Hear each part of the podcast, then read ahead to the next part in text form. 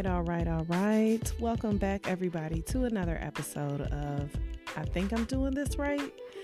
This is your girl Bree, and I know that I'm just figuring out how to do this solo parent thing. I know you're figuring it out, so why not we try to figure it out together?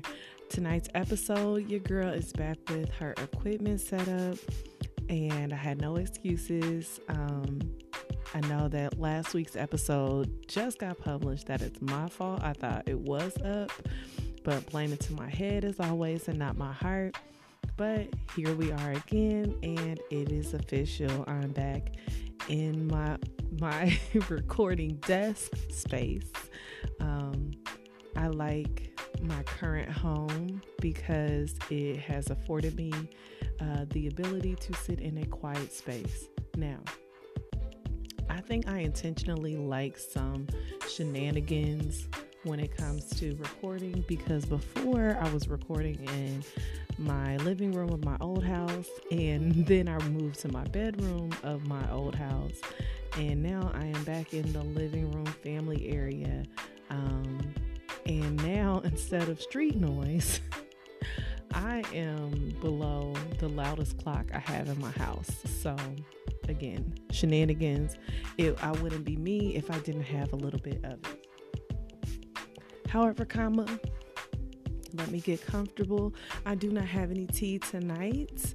As far as actual literal drinking tea um, i have my water here and i think that's just what's gonna do it for me. I am getting back into the swing of things with recording.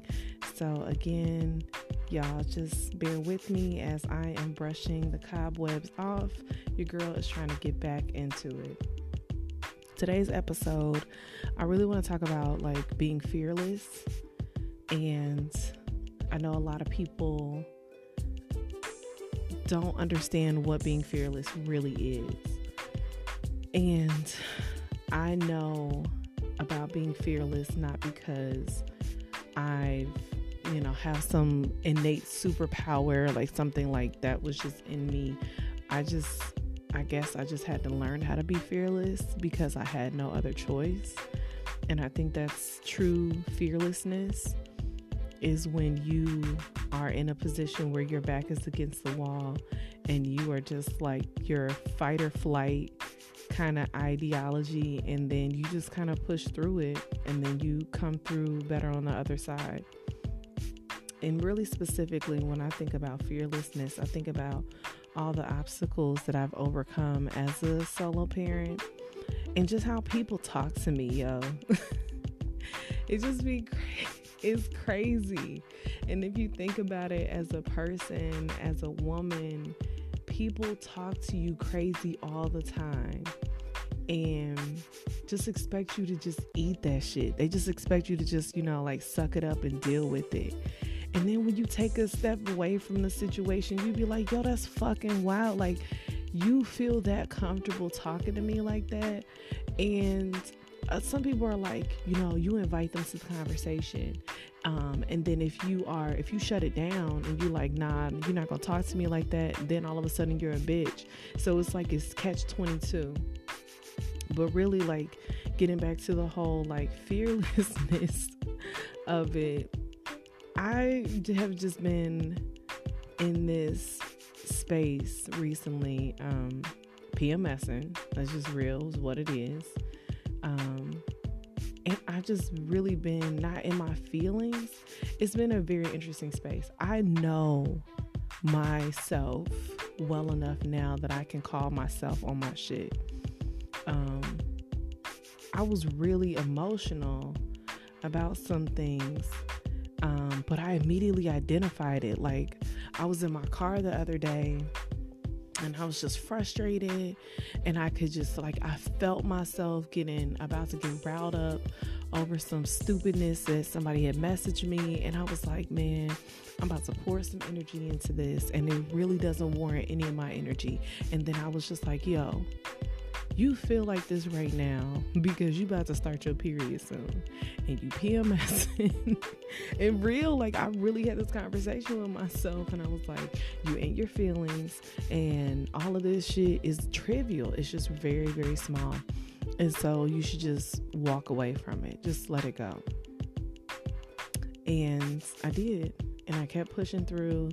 And um, I started thinking about music that I like and I started thinking about like old school 90s music that I used to walk to. So I'm your girl's really big in the gym right now. Like I'm back in the gym. I'm down a few pounds.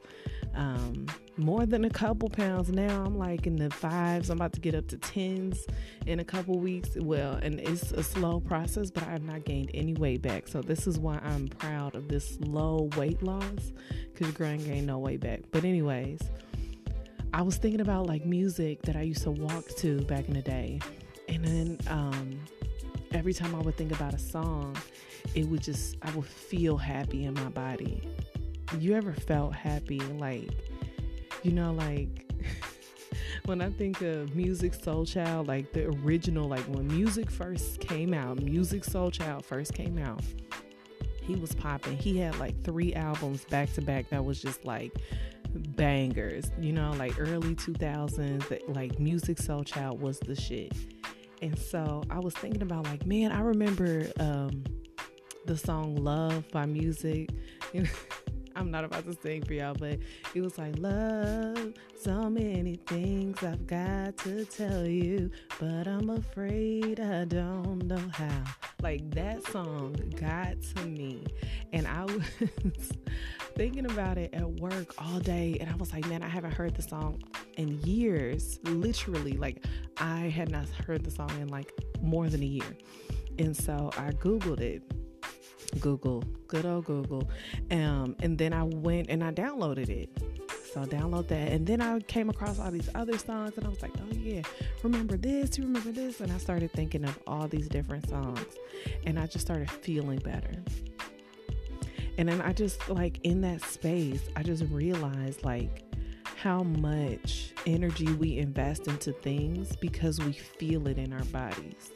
So when we're mad, when we're scared, when we're hurt, we we attribute it to a feeling like and and music can do the same thing. Music can trigger like when you're mad, you're like, oh, this song, every time I hear this, it just be amping me up. Like people talk about, like, yeah, when I'm about to fight, this made me think of being ready to fight. And I was like, I don't want none of that. Like, all I want to think about is love and happiness and peace. And I just started looking for that music. I started looking for those songs, and I was really, really happy about it. So I started feeling good, right? And um, that's really helped me get over. Sorry, I thought my kid had woke up. Y'all know my favorite thing to do is sit with my. if I haven't told y'all before, I sit in the wrong position because my back is to the door where or the doorway rather that my son will come through if he woke up. So it should be the other way around so I can see him instead of just listening with my headphones on like a weirdo. But anyways, um, so we were talking about like how music makes you feel happy, sad, or indifferent, whatever. And so when I was in my feelings last week about all the different things that I was thinking about from work to my personal life, everything, I immediately was able to shift my energy. But there was a time when I wasn't able to do that there was um, several times in my adult life when I became a parent where I was just very, very gray. Like I was very depressed and I was very sad and lonely and scared. And music exasperated that. Like it just made it so much worse. And um, in that moment, in those moments, all I wanted to do was just get out of it this is gonna be real corny, y'all. But my Me and my son love watching kids movies. If you are a parent, you are probably a part of this group. You or maybe you're not. You're just like, I absolutely no, under no circumstance am I watching a movie with my kids, or at least getting into it. I am not that parent. I'm truly get into it. So we saw Frozen 2. And spoiler alert, I'm about to spoil it for those of you who haven't seen it. There is a song in the movie that says, Do the next best thing. And that song truly brought me to tears the first time I heard it. And like I said, this is corny, but it brought me to tears because she's singing and she's literally saying, like, I'm scared, I'm alone, her she thought her sister was gone her friends were gone her man was gone like everything was gone. And i just related to that in so many ways and i think that a lot of us can and she said um, what can i do right now when i have nothing else to do like i have nowhere else to go i don't know what else to do but she was like just do the next best thing take one more step I'm paraphrasing. This is not literally the lyrics. But she's like, just take one more step. Just reach for the next, you know, the next level on the rock, like just to pull yourself up just a little bit more. And that was me climbing out of a hole five years ago. And I know I go back to this, but I know that this is a relevant story for many people. And this is pretty much what this is about, like figuring it out. But I know that I was pulling myself up out of a dark space, and literally, I was living day by day. Just re- had my pain on replay, and I still, in many ways, have my pain on replay. But I, every day, I do the next best thing. I'm like, okay, I figured out today. Now I got to get up for tomorrow. I figured out how to go to work. Now I got to figure out how to save this money. I figured out how to buy this car. Now I got to figure out how to get this house. I figured out how to get out of this relationship. Now I got to figure out how to keep myself together and from falling apart. And that's what my life has been for for 5 years has been figuring out the next best thing, like the next step. And that's what fear feels like to me. Is all the walls have closed in except for one small space. Just enough for me to get through. Just enough for me to get through. Now here's where perspective comes in. From the outside looking in, I have plenty of space to go. Things look great. Like all you got to do is just get up from the inside looking out, it's a very narrow tunnel. And I feel like my body and the baggage that I have is more than enough. That is way more than is going to fit through that little space. So it's all about perspective. But then it's also about your determination and how willing you are to push through, how willing you are to not take no for an answer, how willing you are to go find another route and I think that speaks to my resilience. And I'm going to give myself my own pat on the back because when somebody expects you, you know, it was funny. I had an ex of mine years ago say, You never let me help you.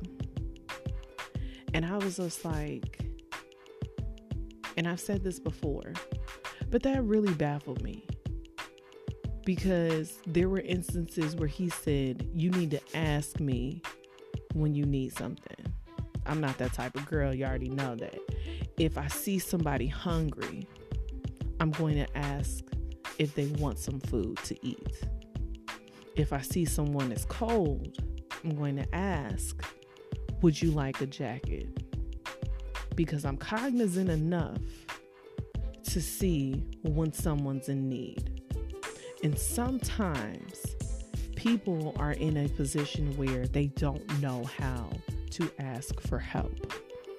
But if you see it and you don't say something, then, in my opinion, you are just as fucked up as that person because they are on the lowest end where they are in need, and you are on the higher end where you can give. And yet you say, I'm not giving to you unless you ask me for it.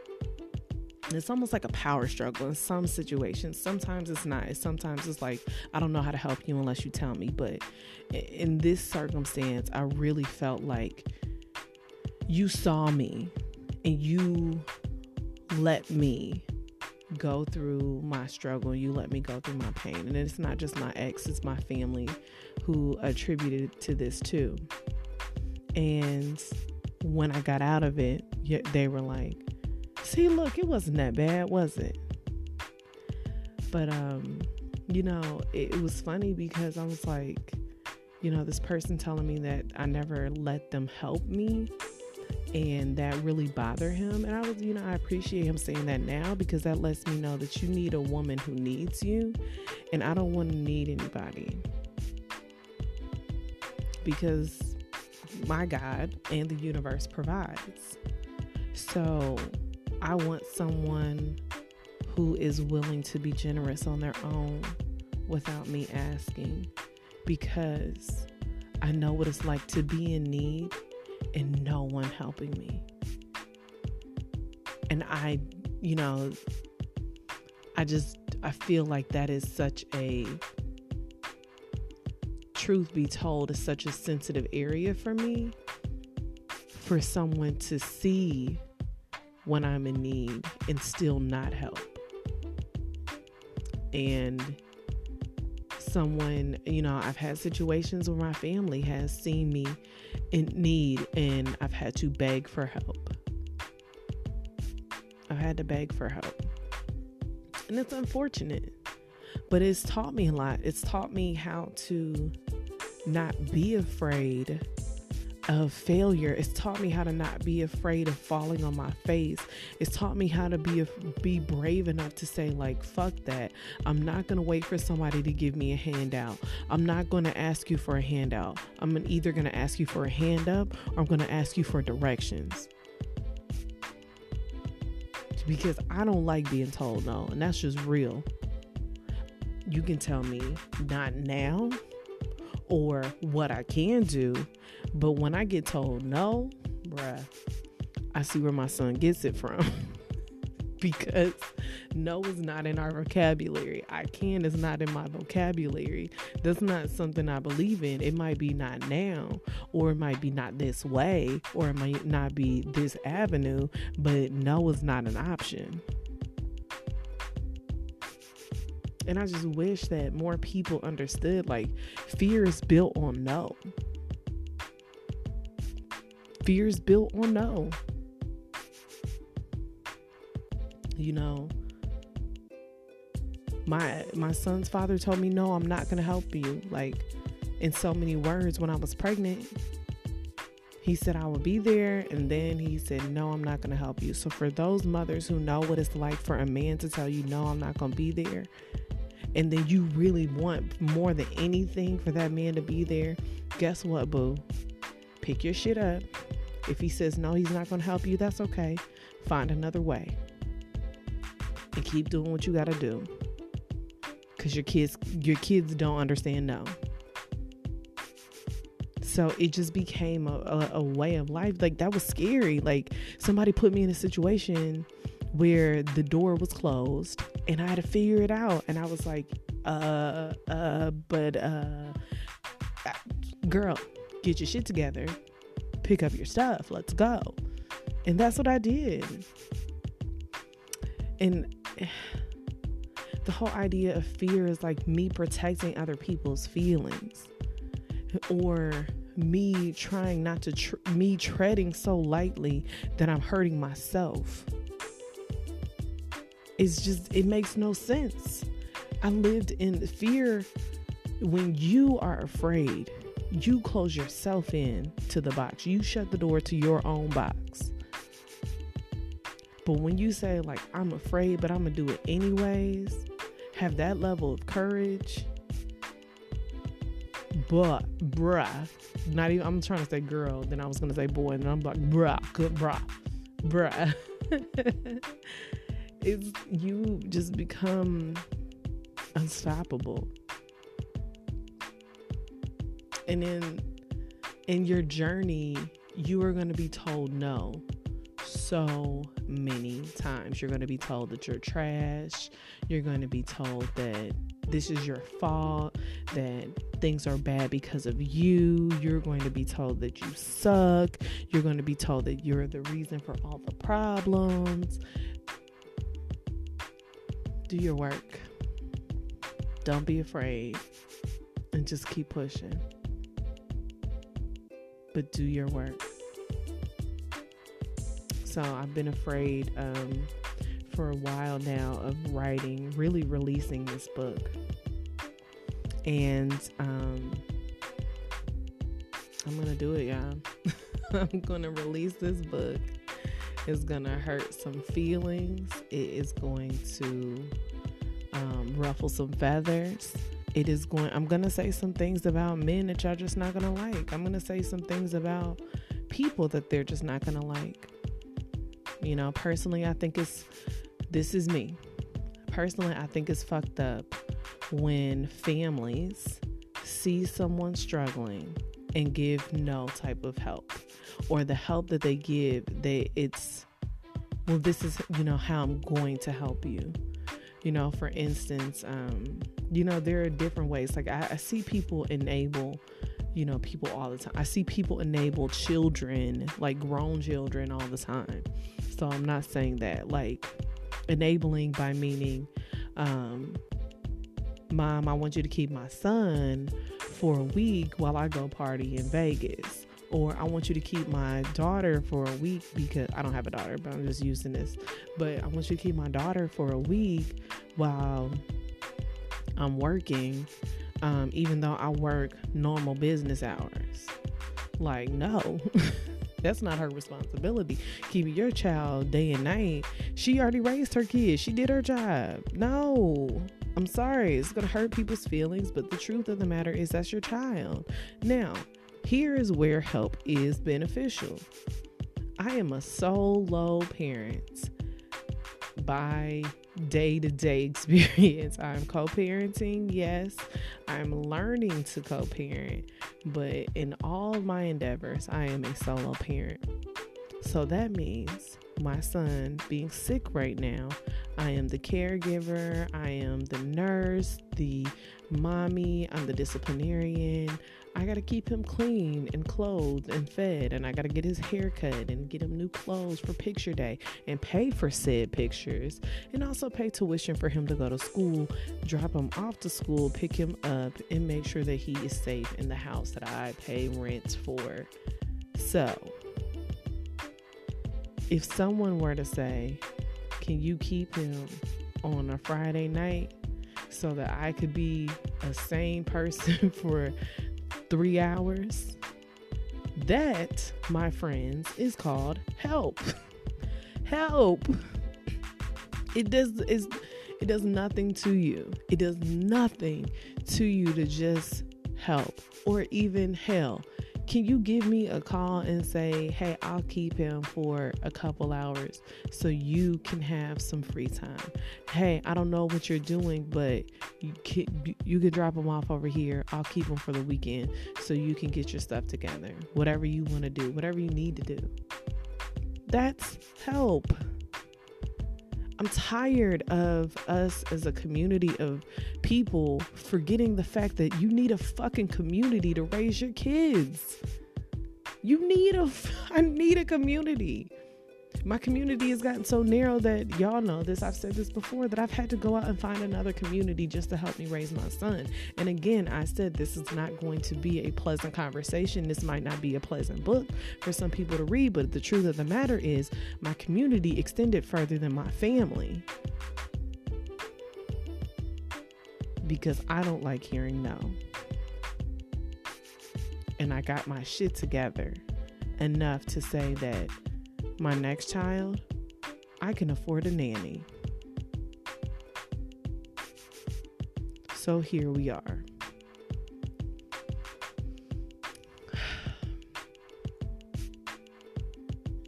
I used to be afraid to say stuff like that. I used to be afraid that if I said that, somebody would hear it and they'd be upset and they want to have a conversation about it. But now I welcome the conversations. I'm just too I won't even say I'm too tired. It's just shit's old. People, you know, like on my job, they're like, "Oh, you don't I don't disrupt this and don't disrupt that and you can't say this and you can't say that." It's like business, let business be business. This is not personal. Everything I'm saying right now, take that as business the business of raising a child, the business of these are my feelings, and this is not personal. I'm not trying to make a personal attack on anybody, but the reality of the situation is we as a community think that it's okay to publicly shame and belittle and berate single mothers or solo mothers and, you know, just kind of uh, what do you vilify them oh she she must have did something wrong or what's wrong with her. And then on the other hand you have this whole other side where people are empathetic like oh well you know her life's in shambles because she's a single mother. No cut all that shit out. Cut, cut all the noise out and let's start like actively doing things to improve our community to comp- improve the lives of our children. Like we sit up here and we tread so lightly on the dumbest shit. But when it's time to really like step up and do something that matters or step up and do something in a situation for a solo parent or um, anybody that matters, like we don't. We don't. We just sit back and we're just like, I'm going to see how this plays out. And then you want to rejoice when they win or you want to mock them when they lose. Like that shit is tired, man. It's old. We are afraid, like, as I can speak for many solo parents and say that we are afraid most days. I've been there when I had $6 in my account and a nigga wouldn't answer the fucking phone to help me with my son. That is what fear looks like. I don't know how I'm gonna make it through the rest of the week. And I don't want to talk to my family about it because I've already been ridiculed enough. That's what fear looks like.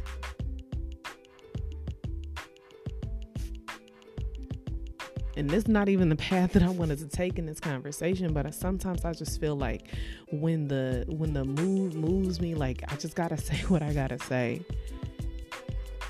It's just tired. Like the narrative of black men not taking care of their children is tired is tired. The narrative that getting mental health and taking care of your mental health and wellness it makes you crazy and makes you this or it's tired. It is grown men there are grown men out here dealing with childhood traumas growing up as these grown boys trying to fuck up somebody else's daughter because they ain't dealt with they shit from 20 years ago. They still talking like they 12 years old because they won't deal with their baggage that they walking around life in in a fucking backpack that they carry around.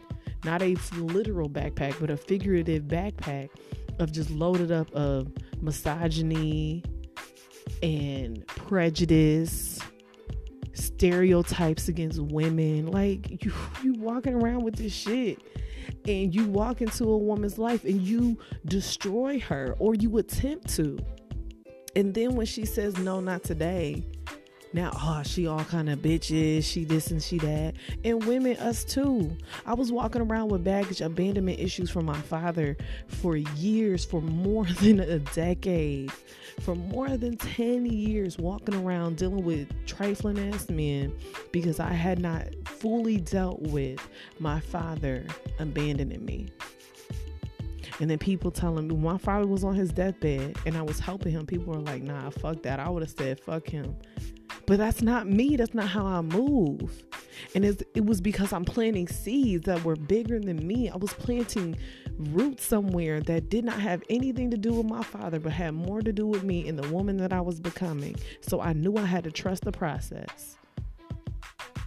But it's women out here still carrying baggage from their mother, childhood trauma from their mother, from their father, from an uncle who touched them, or anything for that matter.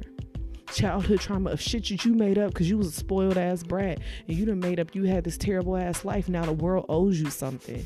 No, get yourself some help. get your health, yourself some mental health, mental health care, and get yourself together so you can stop damaging somebody's son, ladies. So you can stop damaging somebody's daughter, fellas. So you can stop doing just generational genocide over some shit that you could clearly sit on somebody's couch, compartmentalize, work that shit out, and be a productive citizen in our community, helping our children. Everything I do, I do for my son. All the sage I burn in my house, all the days that I meditate, all the days I get up and sometimes go into a space that I do not want to be at I do for my son. Every word that I've written, I write for my son. Every book that I, you know, think about and dream about, I do for my son and for my other children. May the may God in heaven bless me with them. But everything I do, I do with the thought in mind that how will my son be affected by this? And is this going to uplift him in some way? And uplift by meaning, am I telling my truth? Am I telling the truth of what is going to help somebody. That's all my life's journey is. I've known that for years. I've known that my life's journey is to help people. Period. Now, this passion project of mine of recording is really just me pouring into my gift and believing that one day this is going to manifest into something greater. So, here we are this was a very interesting chat tonight. I'm going to end this here because it is getting late. I still need to read some of um I'm re rereading the four agreements.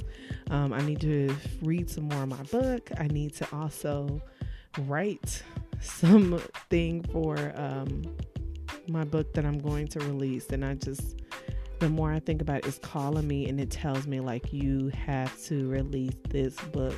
I'm going to tell you more about it as I get closer to the release date, but um, just know that there is a book in the works that's coming that is going to be very beneficial to solo parents, co-parents, and just kind of telling my story um, in an interesting way. I decided to make it a fictional story based on true events because I think that will be better served. so, yes, um, I appreciate you all for listening. I, baby steps, y'all, like baby steps. I don't have my website up, but follow me on Instagram at Bree Lately, B R E L A T E L A T E L Y, because I can spell. Bree Lately or um, AB underscore Writes All, correct spelling. A is an apple, B is in boy, underscore W R I T E S A L L on Instagram. Um, my website will be up soon and I will have that back out. Check out my books.